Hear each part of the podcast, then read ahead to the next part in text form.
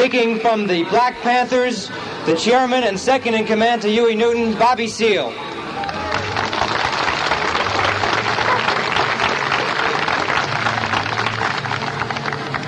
The seven indicted um, anti-war, anti-draft demonstrators are downtown at 12th and Fallon in the same jail with our Minister of Defense, Huey P. Newton.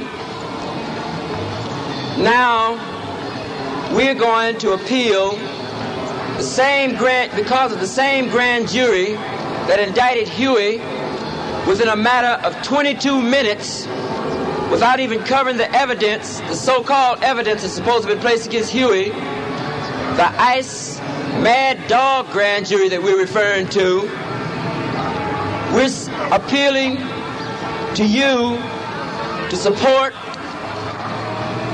the fact that we don't need ice dog man, mad dog jurors. We're appealing to you to support the fact that we don't need racist policemen who shot Huey, and we don't need racist policemen who brutalize the heads of you. We're in fact putting this position that we've taken against the racist policemen who've brutalized us in our black in our communities and bringing it to the level where it is.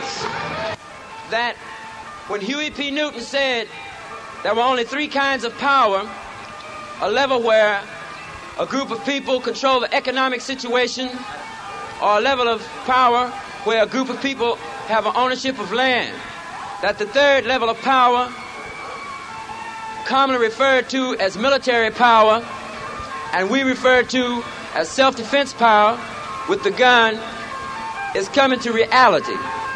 We're saying that black people who protested police brutality, and many of you who thought we were jiving, who thought we didn't know what we were talking about, because many black people in the community probably couldn't answer your questions articulately, that you are experiencing the same thing.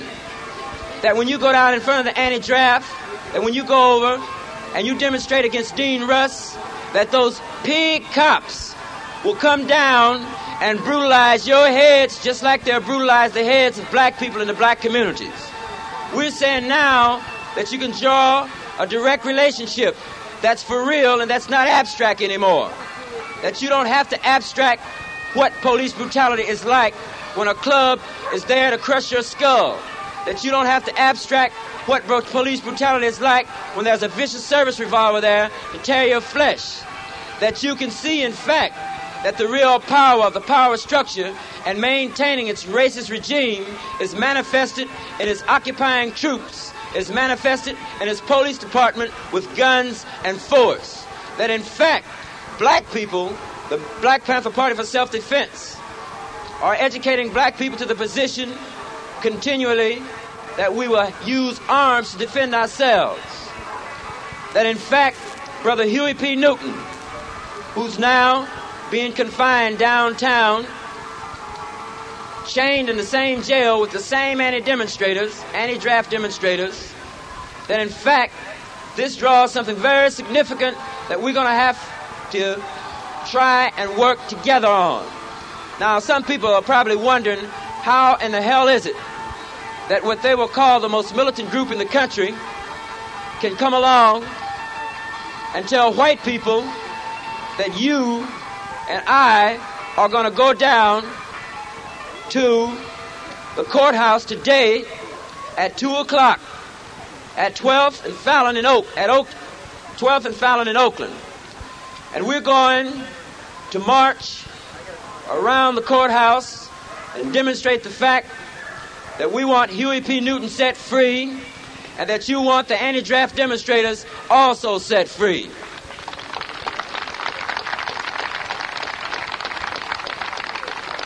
The mass, the masses of people who stand against the power structure of Oakland. J. Frank Coakley, who first started his career out as a naval attorney. In the Navy, he was an attorney. A ship blew up where 50 black men were working on this ship. There were some more goods to be loaded off the ship, but the 50 black men said, We don't want to go back on the ship because we think that it's very dangerous. And these 50 black men, merchant marines, were charged with mutiny. And J. Frank Coakley started his career by prosecuting these black men and getting as much as 50 years in prison for these black men. I am saying that J. Frank Coakley is a racist dog. I am saying that this same racist dog is out to do the same thing to the anti draft demonstrators. I am saying that it's necessary for us to realize that this is a real situation.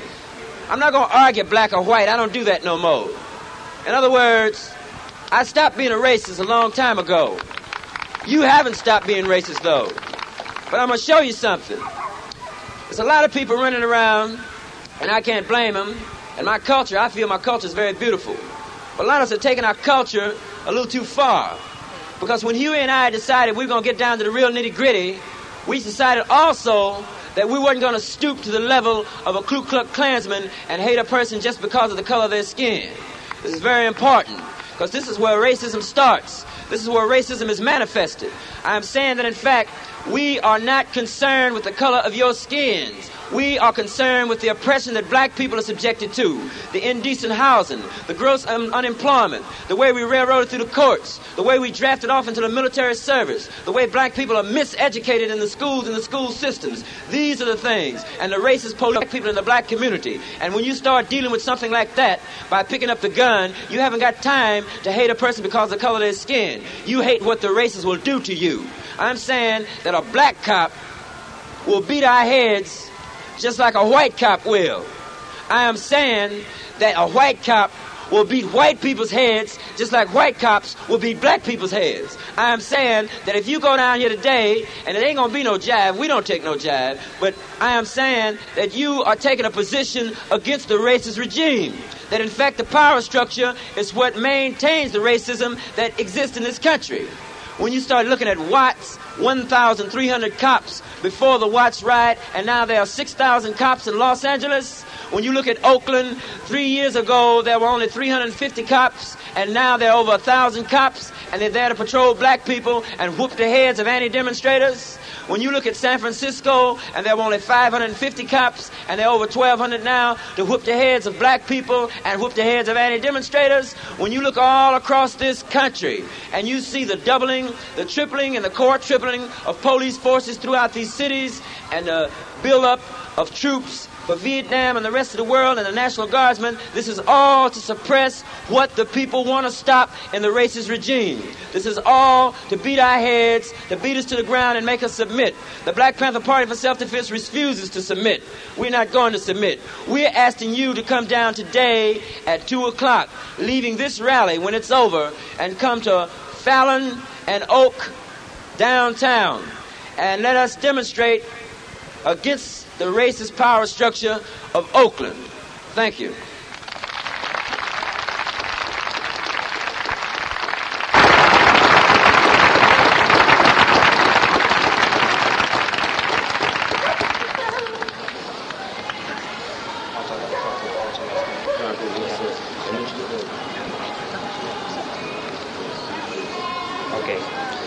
There's going to be a carpool leaving, leaving Bancroft Telegraph at 1 o'clock. 1 o'clock? 1 o'clock to go to that demonstration on behalf of Huey Newton and the seven anti draft leaders. Also, there are some free Huey buttons available. Available where? You got them? Yeah, They're right over here if you want free Huey uh, buttons. There's an announcement. Yeah, that well-known philanthropic organization, Dow Chemical, is returning to our campus on Monday to recruit. And uh, SDS was considering what we ought to do about that. We decided it wouldn't do any good to throw the man off campus since most of the other corporations that come here are just as bad. So we decided to picket Sproul Hall to protest the fact that the university is is uh, welcoming Dow to the Berkeley stockyards and training students to go into that corporate meat grinder. So if you'd like to join us, we're going to start our picket line at, at noon Monday here on the steps. Thank you. I'd like to present an alumna of the university and Joshua's mother, Bettina Aptheker.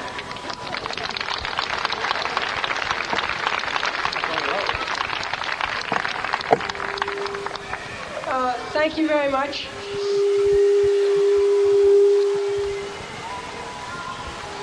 I was going to tell you that I have an airtight alibi for my whereabouts during uh, the time this alleged conspiracy took place.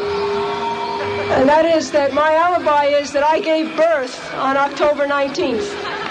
And couldn't possibly, uh, well, that's just one of those things, you know. I want to say that uh, against We've spoken out before against repression against other people, different parts of the world, different parts of this country. And now finally it struck home. That is, we're now confronted with people that were students, people in the movement right in the Bay Area, who are now uh, facing very long prison sentences for having done what thousands of us have done.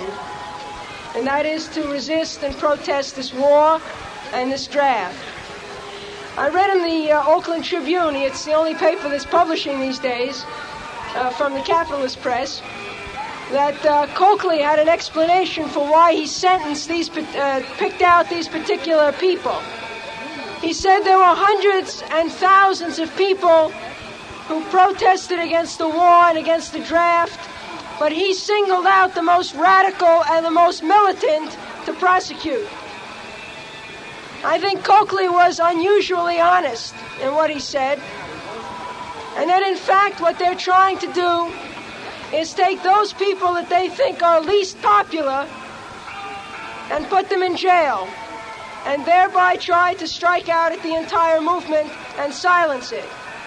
Well, I think we should let them know that for us, politics is not a popularity game, and when they take any of us, they're going to have to take all of us and we'll defend anybody and everybody in this movement that's protesting or resisting the draft or the war. We said that we could not, we said a long time ago that we could not continue to wage this kind of aggressive and racist war without it taking out domestic consequences on the United States. We expected this repression. We should have respected it and we should we should also respect it. That is, we're going to have to deal with it, but we should have expected it. What we have to do, and what I want to emphasize today, is to remain calm in the face of the repression and to think before we act. Primarily because this administration is desperate and is frightened and is acting in this way out of desperation and fright, and we have them up against the wall. They cannot stop this opposition to the war except by trying to place everybody in jail. Well, we accept the challenge. We accept the challenge. Let them try to place everybody in jail. But let's not panic in the face of this repression. Simply unite, be calm, and every action is taken. Let it be carefully planned. Let its consequences be understood. And let us move forward and just keep pushing them back into the wall. We've seen a whole series of events which have taken place. The ghettos have become occupied territories in the United States. And I want to say that this peace movement in July should have called for the immediate withdrawal of troops from Newark and Detroit. And it failed to do that, and it should have done that. Just as it calls for the immediate withdrawal of troops from Vietnam. And in the future, in the future, we have to understand that this war is racist, that it's aggressive, and that its consequences both have foreign and have domestic consequences. And that for a long time, the ghetto communities in this country have borne the brunt of the assault on the democratic rights of all of us. And it's now perhaps first coming home to us that to defend the rights in the ghetto is to defend our own rights and vice versa. We have the case of Huey Newton. You have the case of LeRoi Jones. LeRoi Jones was sentenced to three, admitted in court that the severity of sentence was due to the fact that the judge did not like a poem that LeRoi Jones had written. Now, if you read the poem, you might understand why the judge didn't like it. But that's no reason to sentence a man to three years in jail. We also have the Spock case, the Raskin case, the Coffin case that have just come up. I want to mention to you that they picked the untouchables in trying to cite these people. Reverend Coffin and I don't say this to attack him, I say it to make a point at the moment. Reverend Coffin worked for the CIA for three years during the Korean War. Now, he has since changed his politics. But that's where he comes from. And Marcus Raskin was a special assistant on the White House staff to John F. Kennedy. That's where he comes from. I suggest, and of course, uh, Dr. Spock, we all know about it. I'm reading his book every day these days. Now, the point here is that I think that they picked Spock and Raskin and Coffin for the same reason this government picked Alger Hiss in another era. To pick the untouchable, to pick that those people that would make it impossible if, if, if, if not defended and if they were sentenced and found guilty, would crush the entire movement. So I would just point out that we should not take lightly the prosecution against Spock and Coffin and Raskin and so forth, and recognize that the point of that is by silencing them to silence the nation. And I don't think they will succeed. Now we come to this question of the so called conspiracy. We got seven people charged with conspiracy. I've been told by different lawyers that conspiracy does not necessarily have any. A conspiracy is merely an agreement between two or more people to violate the laws of a state or of Alameda County. So the question of secrecy doesn't enter in here. Well, I don't think anybody conspired to violate laws. They conspired, I conspired, to end this war and to abolish the draft. That's what we conspired to do. And if that's illegal, then damn it to hell. We got a right to do it. And what we have to do is change those laws. If there was ever a conspiracy going on, a real conspiracy. It's a conspiracy in Oakland to silence the peace movement and the anti draft movement in this country. It's a conspiracy in Oakland to, to propagate mass police violence against people protesting the war. It's the conspiracy in Washington and it's some conspiracy of the CIA and the Pentagon and this Johnson administration to place that CIA ship in Korean waters and then now start talking about nuclear war. That's the conspiracy. That's where it is. And those are the people who are betraying the American dream, people who are betraying the American dream, and in my opinion are increasingly guilty of treason. That's where it's at.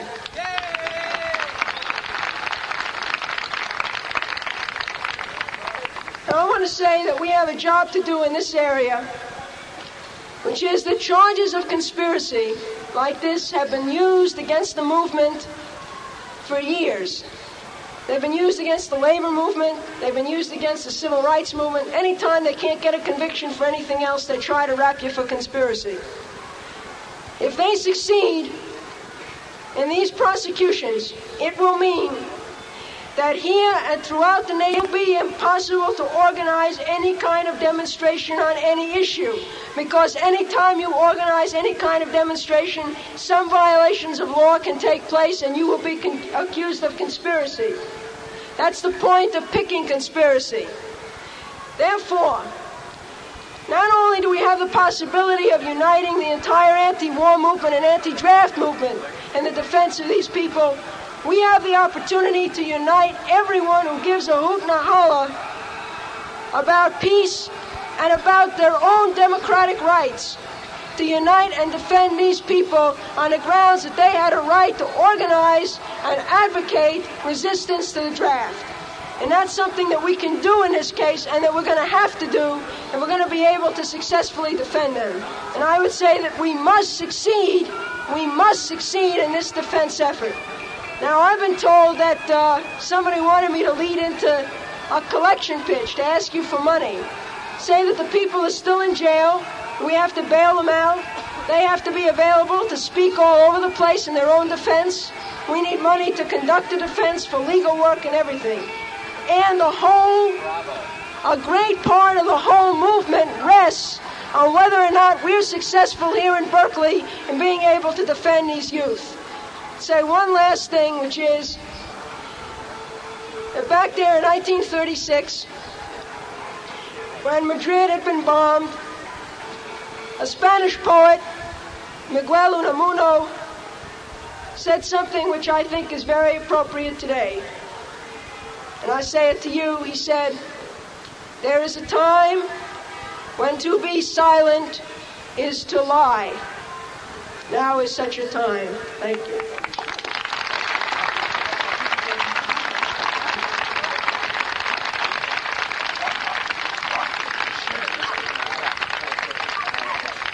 Managing editor of Ramparts Magazine, Bob Scheer.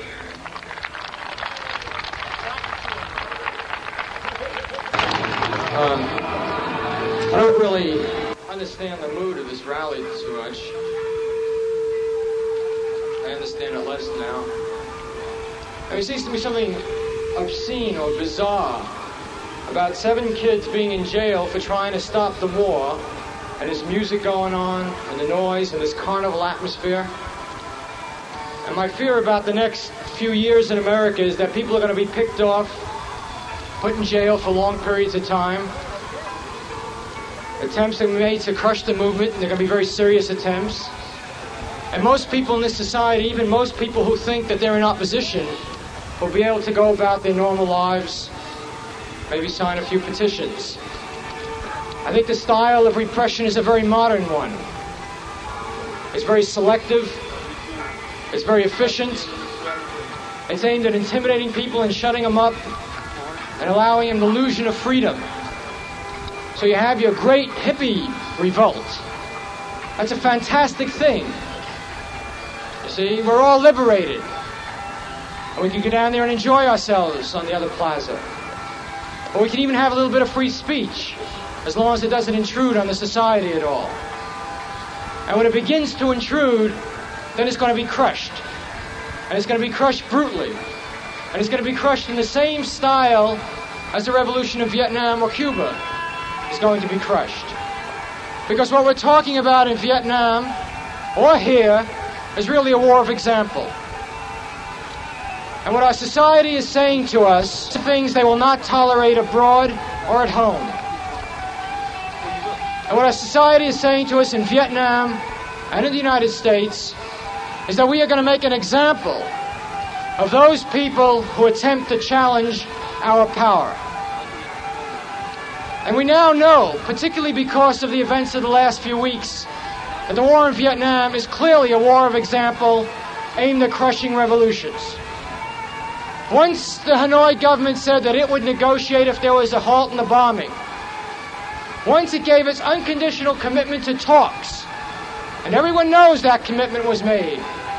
And the administration continued its bombing.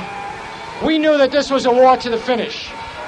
This is a war for total victory to establish the military supremacy of the United States government and to teach a lesson to people in the world that they cannot make the revolutions of their choice that the only kind of peace that will be tolerated is the Roman peace. And that in this society, the only kind of freedom that we will have is the freedom of the Roman circus, of the carnival.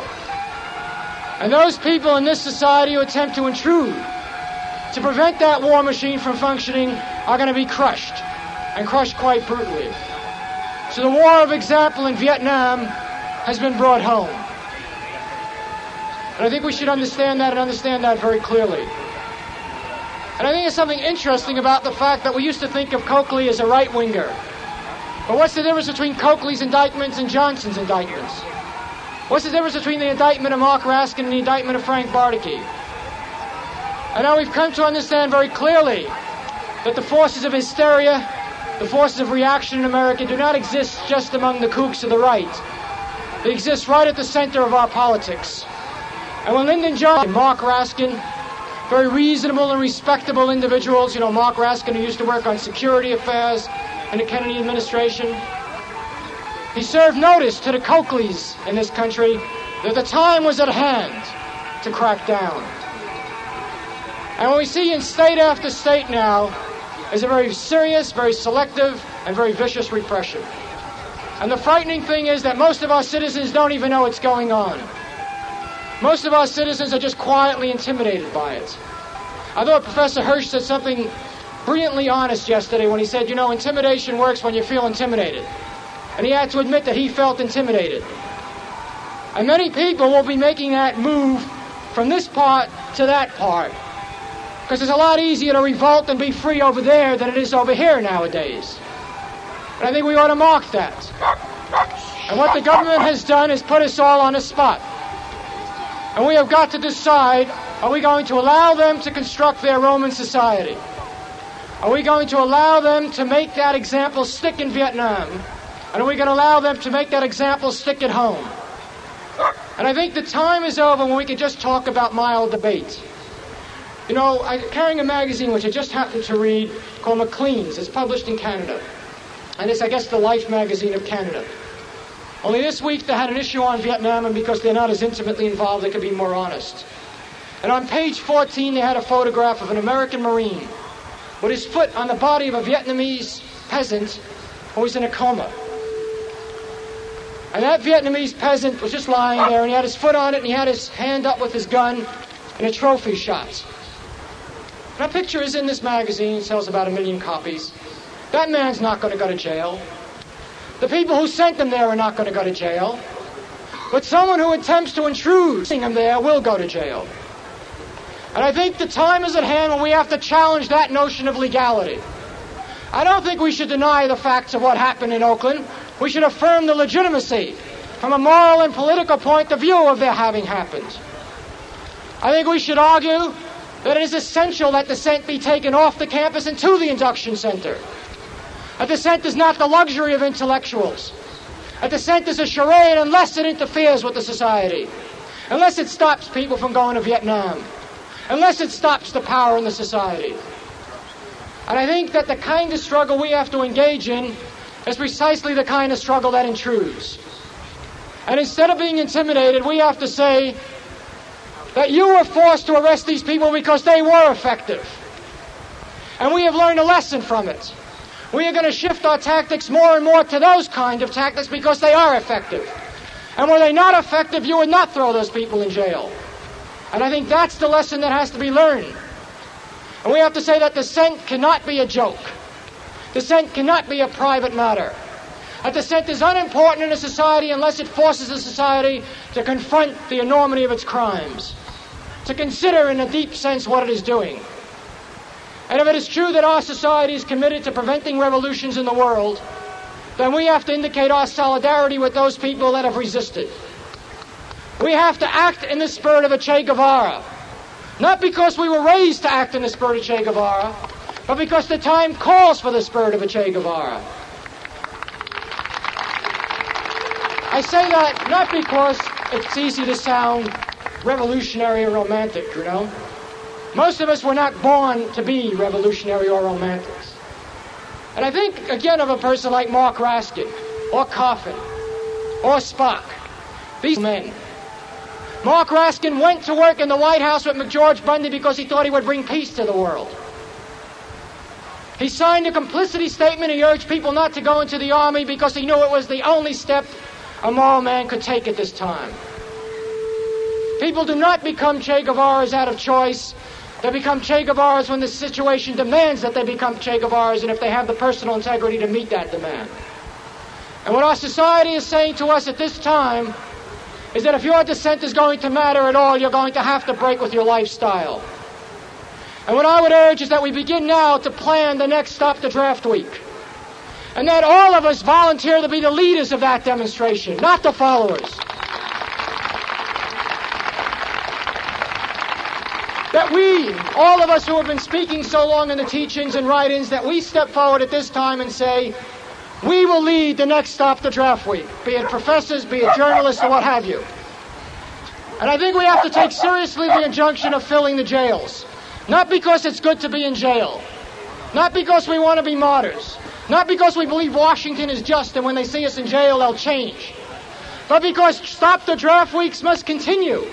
Because the Oakland Induction Center must be closed down. And if the price of closing it down means you have to go to jail, then you have to go to jail. And the lesson to be drawn from this experience is that Washington is up the ante. They have said that the situation will be serious, that the game of dissent is over, and we are now on the spot.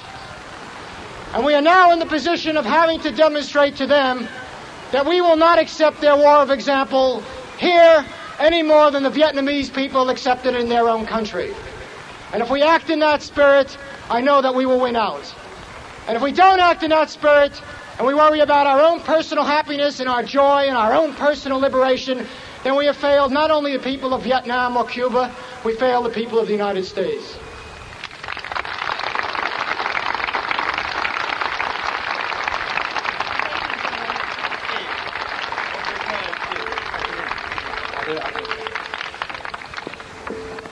Before Bob Avakian comes on, I want to announce, first of all, that a little rain never hurt anybody.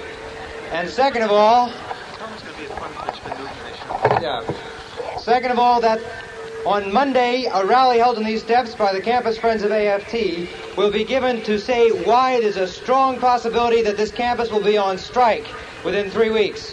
Why the teaching assistants may stop teaching. If you want to find out why this may happen, please come to Monday's rally and listen when they talk. On behalf of Huey Newton and the others, Bob Avakian from the Peace and Freedom Party. That people are not leaving because if we're going to be Che Guevara's, we have to get used to at least the rain. So uh, that, that goes for even the people under the U's of the uh, student union. It's really not so bad out here, so you want to come out and join us. Now, I want to tell you, first of all, the first thing I want to get out of the way is that the Peace and Freedom Party takes very seriously both the cases of Huey P. Newton and of the Magnificent Seven. and we intend to put our full resources behind the defense and the efforts to secure the freedom of both of them because we understand that they're interrelated and we understand that our own activities are interrelated with what they are doing and with the situation that they now find themselves in. Now, as a starter, I would like to say that a number of us in the Peace and Freedom Party are actively working to see that the Peace and Freedom Party convention in March devote a major portion of its time to planning and helping to lay the groundwork for the next Stop the Draft Week. And if that means that all the people, the hundreds or thousands of people participating in that convention will later be indicted for conspiracy, well, we give less of a damn about that. also, we intend, a number of us within the Peace and Freedom Party intend to push for running Huey P. Newton for Congress in this district.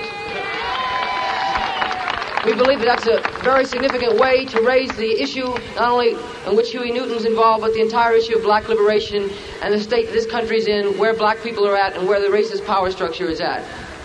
Now, beyond that, I want to go into a question that not too many people have gone into, if anybody here today, and why specifically are these crackdowns occurring? Why is there repression?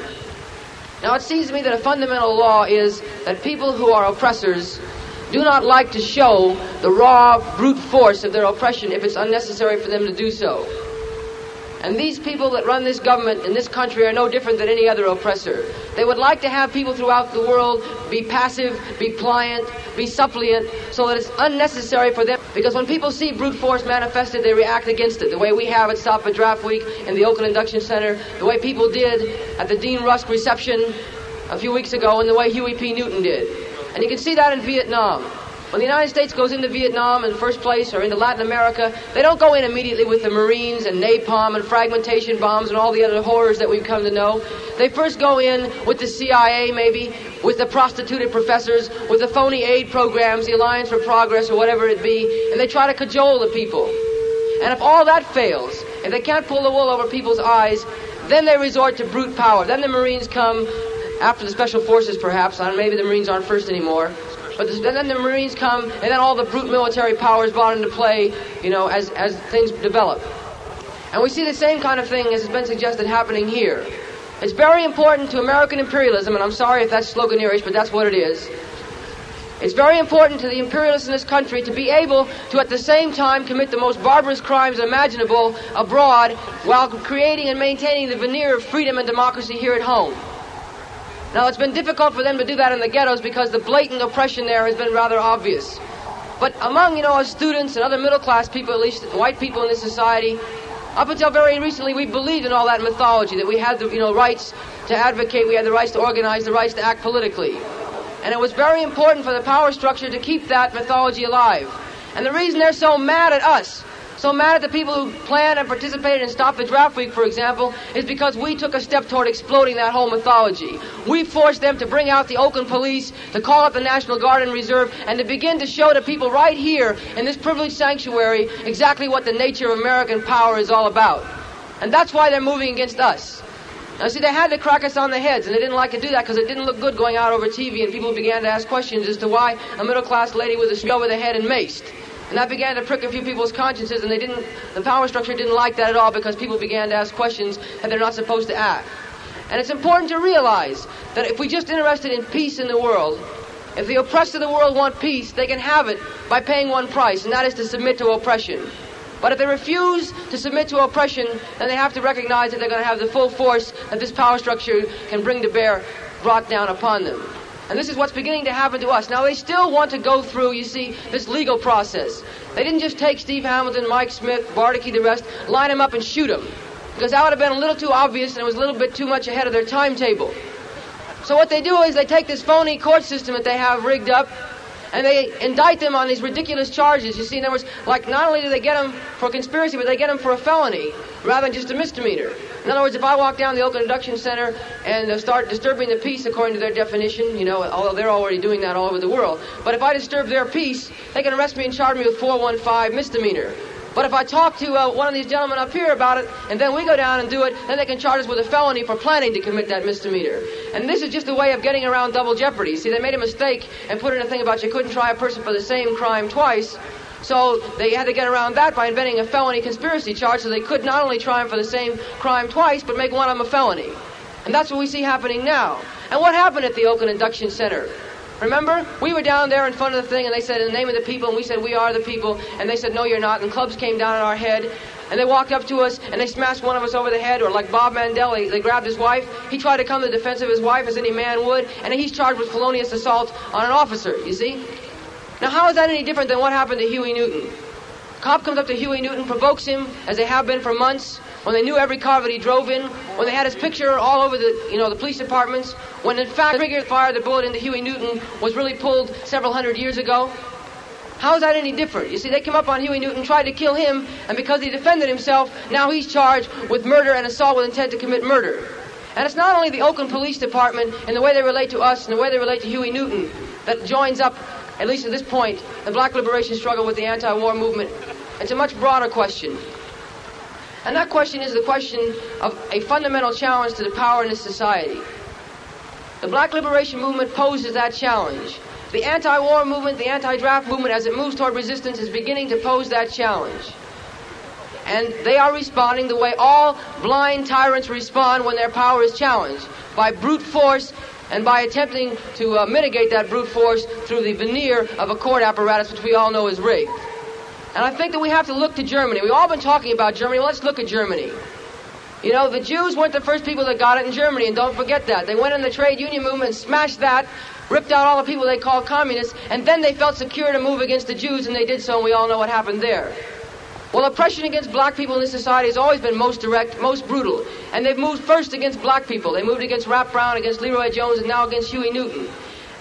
And it's directly in our interest to link our struggle and our defense to their struggle and their defense. Because if we stand by, as the Jews did in Germany, and I hope this doesn't make me anti-Semitic, and allow the communists, you know, allow the communists to be smashed, if we do the same kind of thing with our black brothers here, then we're going to have no defense. We're going to be depriving ourselves or allowing the power structure to deprive us of an ally.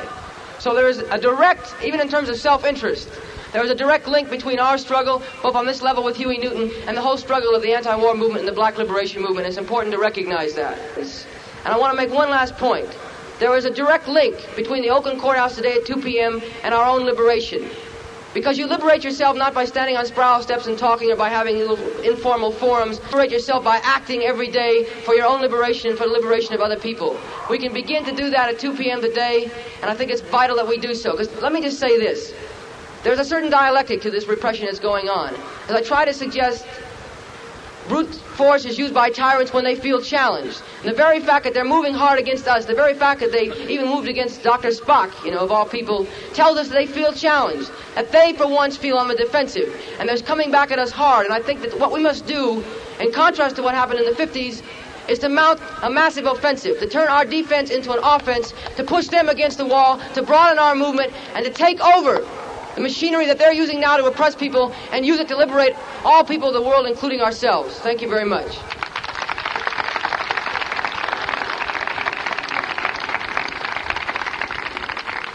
The next speaker is a professor of mathematics at UC, Professor John Kelley.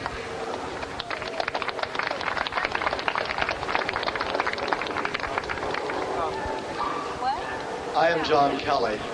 Professor Franz Schurmann has asked to be associated with the things I have to say. Being a professor, of course, I've got lecture notes. Uh, I, what we want to say today, we want to join those who are opposing, who are opposing vigorously. We want to join our friends who oppose this war in Vietnam.